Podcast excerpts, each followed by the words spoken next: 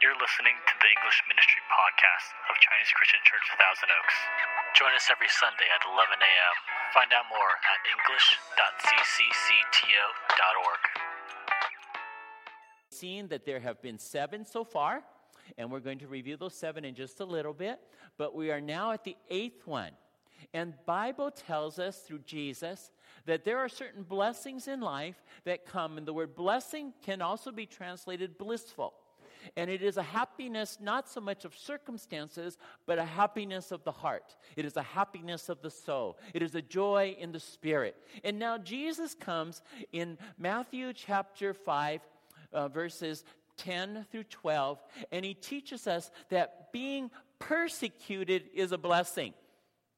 Take that in for just a moment.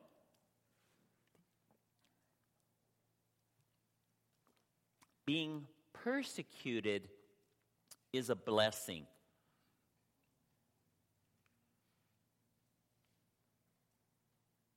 That is the ultimate paradox out of all that we have seen so far in the Beatitudes, and all eight indeed are paradoxes. They are things that we don't want, things that we don't enjoy, and yet when we do experience them and we endure them and we do them with faith, they end up with joy and happiness in our heart. They bring us the very things we want, but we got to go through the things we don't like. And living the Beatitudes is a way of life it is a way that gives us purpose. It is a way that gives us meaning. So when we say, Why in the world am I here? The Beatitudes gives us the answer. And there are people throughout our world. I was just hearing that the richest man in the world, the owner of Amazon, is worth $119 billion. 109, I can't even get my arms around that idea. But all the money in the world can't buy this type of happiness. And Jesus tells us there is a deep and abiding happiness that we get by following the Beatitudes, by living a life of paradox. Maybe there was no one who better displayed this in our lives, and I hope our youth still remember her because she passed away a number of years ago, but Mother Teresa and the missionaries of Calcutta, the missionaries of mercy that were there and how she gave her life to care for the poorest of the poor, and how she loved them with Jesus' love. And whenever she was given money, it would never be something. When she won the Nobel Peace Prize, she didn't touch a penny of it. It went to all of her ministries because she understood what it meant to be poor. She understood what it meant to mourn. She understood what it meant to hunger and thirst for righteousness. She understood what it meant to be gentle. She lived out all the Beatitudes. And after she passed away, on the wall of her bedroom, they found these words inscribed there. And this is taken from another writer, but she adapted it and put it on her wall herself. And it says this People are often unreasonable, irrational, and self centered. Forgive them anyway. If you are kind, people may accuse you of selfish, ulterior motives, be kind anyway. If you are successful, you will win some unfaithful friends and some genuine enemies. Succeed anyway. If you are honest and sincere, people may deceive you.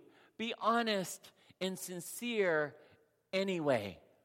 What you spend years creating, others could destroy overnight. Create anyway. If you find serenity and happiness, some may be jealous. Be happy anyway. The good you do today will often be forgotten. Do good anyway. Give the best you have, and it will never be enough. Give your best anyway. And then she wrote these words in the final analysis it is between you and God. It was never between you and them anyway. Life is hard, and nobody enjoys suffering. And our goal in life usually is to be comfortable and to avoid as much pain as possible. But Jesus is telling us here that blessed are those who are persecuted, blessed are those who will suffer, because they will find deep and abiding joy. The word persecuted means to be pursued, it means to be chased for the purpose of being harassed. Wow, that's not something we want. But it's something Jesus says will end up in a blessing. And there's something else that Jesus tells us about persecution. And these are things that we need to understand as they come from the mouth of the Lord Himself. And these are things that we ought to take seriously because they can allow us to live a life of meaning and purpose and making a difference in this world and making a difference in eternity. Jesus tells us, as far as persecution goes, not only is it a blessing, but it is inevitable. For a Christian, it is inevitable. Open up your Bibles with me to Mark chapter 10. Mark chapter 10, verse 29 and 30. Mark 10, 29 and 30.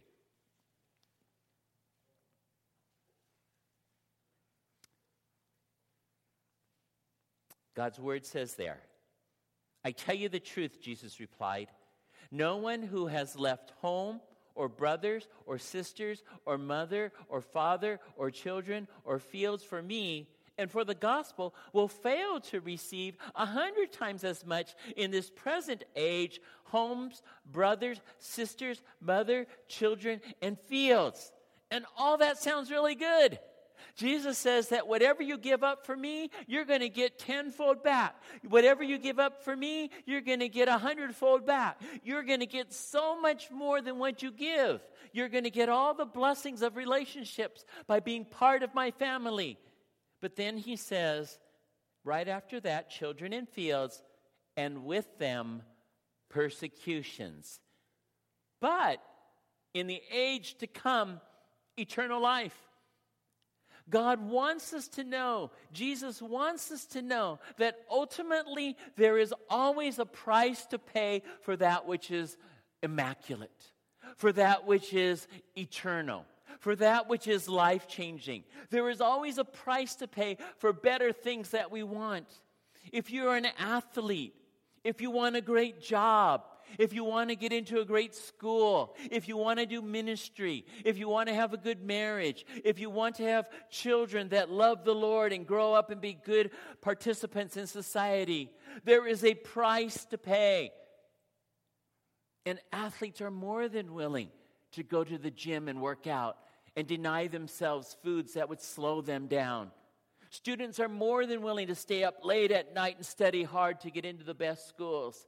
Pastors and servants in the church are more than willing to give up their time to serve people the best they can. Husbands and wives, they really love the others, willing to sacrifice and submit to them for their sake. And certainly, parents are more than willing to suffer for their children and do all that they can so the children have a better future. And Jesus says that if you want to grow in the Christian life and be fully my disciple, you will be persecuted. That's the price to pay, that's the sacrifice that we have to make. But none of us seem to want that. And I wonder why that is. Why is it that when we really do understand, these words are not hard to understand? Jesus says that you are blessed if you are persecuted, if you're harassed, and if you're chased. You'll be blessed when you live out the life that I call you to live. It's not hard to understand that. If we live the Christian life, it will be difficult. But we don't embrace that like we can embrace working hard to be an athlete or getting into great school or getting a great job so we can earn great money, so we can have a nice house and have good things. why is that? Well, I think it's because persecution is a matter of faith, and everything else is a matter of flesh. And the flesh is something that can be easily satisfied, it's something that can be seen, it's visible. There is a reward. It may not be an immediate reward, but it is an eventual reward. You know that if you work hard, you will get the things that you want in most cases. But spiritually, what Jesus is saying is the closer you get to me, the more you're going to be persecuted. That's not something that we like. And it means sacrifice the sight of our spirits. It means that we have to do what is right. It is that we are going to be gaining things that are invisible. And Jesus says, I want you to pursue that which is invisible, even if it means persecution. And when it comes to persecution, Jesus says the reason we ought to be persecuted is for righteousness' sake. Go back to Matthew chapter 5, verse 10. Matthew 5, verse 10. These are our main verses for today. And there Jesus says, Blessed are those who are persecuted because of righteousness. Because of righteousness, for theirs is the kingdom of heaven. God wants us to know that we ought to be persecuted because we've done the right things, because we have done things that allow us to live a holy life. In 2 Timothy 3:12, the Bible says, in fact, everyone who wants to live a godly life in Christ Jesus will be persecuted. They will be persecuted. God wants us to know that there is difficulty that happens because we do the right things. When our character is involved, it means that we will do the things of the Beatitudes.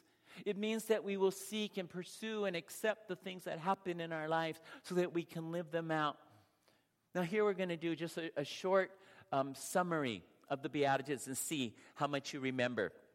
Um, does anybody remember the first one? What's the first Beatitude? Matthew, don't look if, unless you have to. Matthew 5 3. What's the first one? To be poor in spirit, all right? And so, this is what we might say of those who are poor in spirit. If you are poor in spirit, others may spurn you, but be poor anyway. What's the second one? To, to mourn. And when we studied that, we understood that what that meant was to mourn over our sins. And so, if you mourn over your sins, you may not be understood, in fact, probably not understood by many, and you certainly won't be appreciated, but mourn anyway, because Jesus will still comfort us. What's the third beatitude? Mm, that's the fourth one. What's the third one? To be, it's the one Peter preached about. Meek, very good. See, the, the youth remember you, Peter. To be gentle, to be meek, all right? If you are gentle, you will be seen as weak.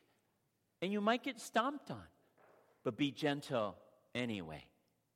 And then, as was said, the fourth one is to hunger and thirst for righteousness. If you do, you will be different from most of the world, but be righteous anyway. And Jesus says you will be filled. So, what's the fifth one? After you hunger and thirst for righteousness, you become merciful. God wants us to be merciful. And if you are merciful, people may take advantage of you, but be merciful anyway. And what's the sixth one? To be pure in heart. To be pure in heart. And if you are pure in heart, you will face great temptations. Be pure anyway. Remember the reward for being pure in heart is to see God. And last week, we looked at which one? Peacemakers. And if you are a peacemaker, others will still fight against you, but make peace anyway. If you want to be like Jesus, you will be persecuted, but be like Jesus anyway because we are being persecuted for Jesus' sake. We are being persecuted for righteousness' sake. They are synonymous. Verse 11 says, Blessed are you when people insult you, persecute you, and falsely say all kinds of evil against you because you become, belong to me. True persecution comes when we are more like Jesus. And you think about it, Jesus was perfect. Jesus was holy. Jesus was loving. Jesus was kind. Jesus healed people. Jesus rose the dead. Jesus did nothing wrong. And yet he was persecuted. How could that be? It's because we live in a world that hates light. We live in a world that doesn't like to be reminded of its sin. And Jesus did that too. He taught us that we had to turn from our sins. We had to acknowledge our sins. We had to admit that we needed a Savior. We had to confess that we needed forgiveness. We had to acknowledge that we do wrong. It is a Christian life to be able to do that, even through our own words about others and about our world. We live in a world where if you were seen as a good Christian, most of the time it would be because you're nice and you don't offend somebody and you're, you're fairly easy to get along with. But Jesus wasn't like that. He upset people. He made people mad because he talked about the truth. He talked about holiness. He talked about righteousness. He talked about God and what God expected of people. And therefore, people ended up hating him because he was holy and because he was righteous and because he was true. And the same will be said of you and me if we go all out for Jesus.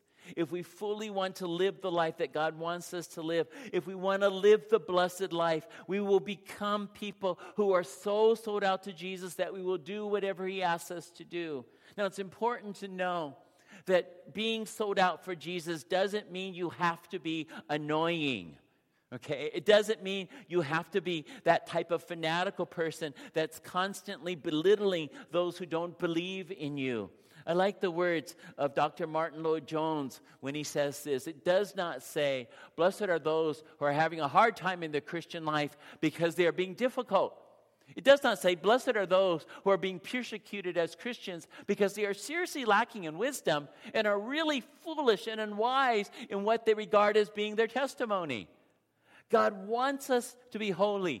And he wants us to be righteous. And he wants us to do the things that is right and true and good.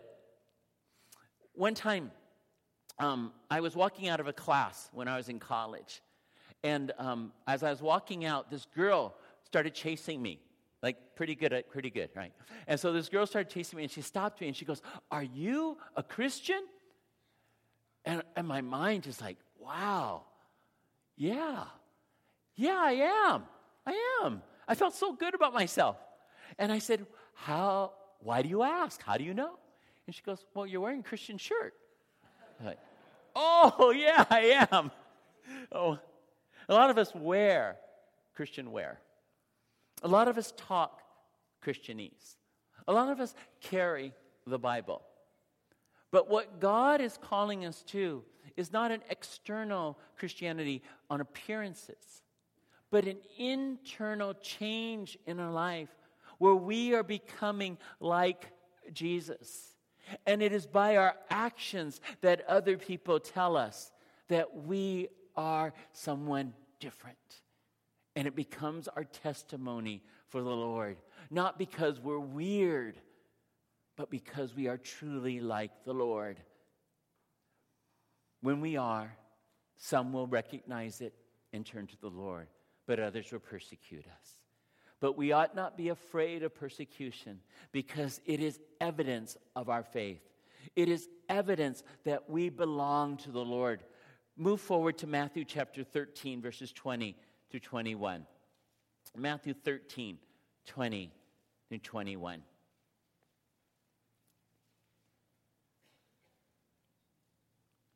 And this is a, a, parable that Jesus is talking about. He's talking about the different soils and how a seed falls into these different soils, and that each one, the seed grows differently in each one of the soils. And so he's talking about one of them here called the rocky soil. In Matthew 13, 20 and 21, it says, The one who received the seed, and the seed is the word of God, that fell on rocky places is the man who hears the word and at once receives it with joy. But since he has no root, he lasts only a short time. And when trouble or persecution comes because of the word, he quickly falls away. When trouble or persecution comes because of the word, he, he, he quickly falls away. And when we see the movie The Pilgrim's Progress, or if you've read the book, you understand that that's what was happening to Christian as he was walking his life as a believer, is that there were so many troubles and so many persecutions, but he was determined not to walk away. He was determined to continue to walk with God. And so we will face persecutions, but a lot of times what we think is, wow, you know, if something bad happens to me, it must be because I did something bad. But Jesus is telling us no. In fact, if you do what is right, bad things will happen to you. So persecution is not a sign of sin or wrongdoing. It's actually a sign that you are doing the right thing. It's a sign that you're making a difference for God. It's a sign that you're standing up to do that which God rejoices in because you are becoming more like His Son, who is also persecuted. And in all of that, God would have us to rejoice, to rejoice in the persecutions that we face. This, again, is not something that we really enjoy until it begins to produce its fruits. And it will as we persevere. So, how? How do I rejoice in persecution? Because you are going to face troubles in this world if you live like Jesus. You are going to face difficult times. Well, two things not to do. And the first one is don't trust feelings. Don't trust your feelings. The Apostle Peter was a man of great feelings. So if anybody understood this, it was him. And in 1 Peter chapter 1, 6 to 7, can you read this out loud with me? Let's say it together. In this you greatly rejoice. Though now for a little while you may have had to suffer grief and all, all kinds of trials. These have come so that your faith, of greater worth than gold, which perishes even though refined by fire, may be proved genuine and may result in praise, glory, and honor when Jesus Christ is revealed. Someday we are going to stand before the Lord when Jesus Christ is revealed. Someday God's going to look over our life and He's going to want to reward us. And one of the places that He's going to reward us is when we have suffered all kinds of trial, but we've remained faithful to Him in spite of our feelings, in, in spite of our pain. So even though we will feel bad, even though we will feel like we want to give up, even though we'll feel like we want to turn away, those are part of our trials. They may be part of our persecution. And God wants us not to react to them and turn from Him, but actually turn to Him all the more. And then the Apostle Paul tells us, and Paul was a man of great thought, a man of great intellect. And he would tell us, but don't trust in your intellect. Don't trust in your reason. Let's read together Paul's words in 2 Corinthians 4 8 and 9.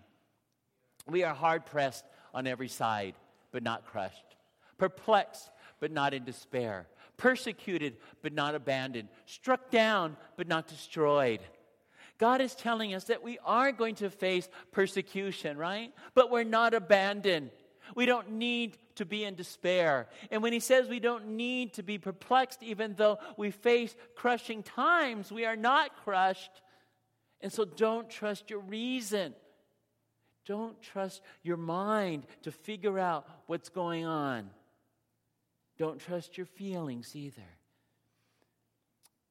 God allows us to go trials, allow trials to come into our life so that not only are we more like Jesus, but so that we make a difference in this world and our character is strong.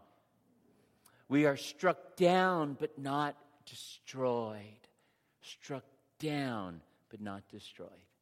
God will allow us to go through difficult times, but we will get up and we will receive the promises of God. This is the one thing we are to do to rejoice in persecution. Do trust in God's plans and promises. Jesus continually talked about God's plans and promises in the Beatitudes. Going back to Matthew chapter 5, Matthew chapter 5, verse 3. And this again is the first Beatitude. And Jesus said, Blessed are the poor in spirit, for theirs is what? It's the kingdom of heaven. It's God's promise for the kingdom of heaven. In verse 10, Jesus says, Blessed are those who are persecuted because of righteousness, for theirs is what? Theirs is the kingdom of heaven. And then in verse 12, Jesus says, Rejoice and be glad, because great is your reward in heaven. Rejoice, and it actually means be exceedingly glad. And this word great means immeasurably great. That God wants us to look forward to his plans and promises that will be culminated in heaven. That those who live fully for God on earth have the most to look forward to in eternity. There are many, many who have gone before us. There are many, many who have been persecuted in ways that you and I probably never will be. And they too are waiting for us to go through our persecutions so that we can rejoice with them together. In Hebrews chapter 11, verses 36 and, and all the way to 40, let's read this. Some faced jeers and flogging, while still others were chained and put in prison.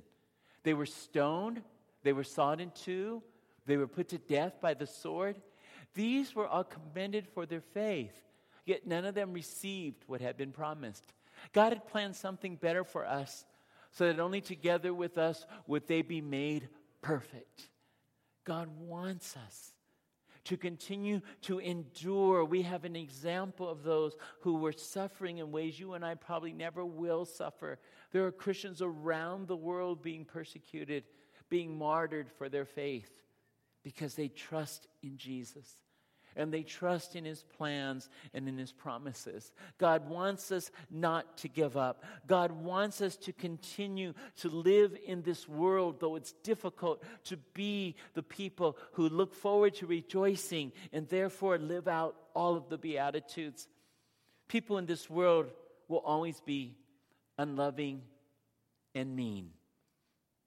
There'll be haters, but let us be lovers anyway.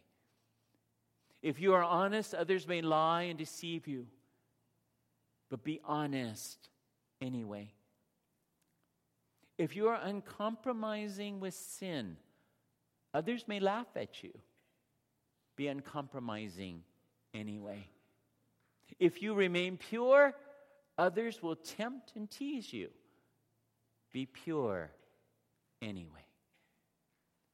If you sacrifice your time, talents, and treasures for God and others, you will suffer sacrifice anyway. If you live according to the Bible, you will be ridiculed. Live the Bible anyway. If you are faithful, you will be persecuted. Be full of faith anyway in the end, you will live with God forever. For you weren't made for this world anyway. Let us seek to live out all the Beatitudes because we were made to live for the Lord and made to live with Him forever.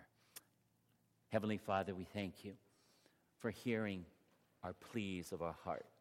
We have prayed, Lord, why am I here? What's the purpose of my life? What good am I?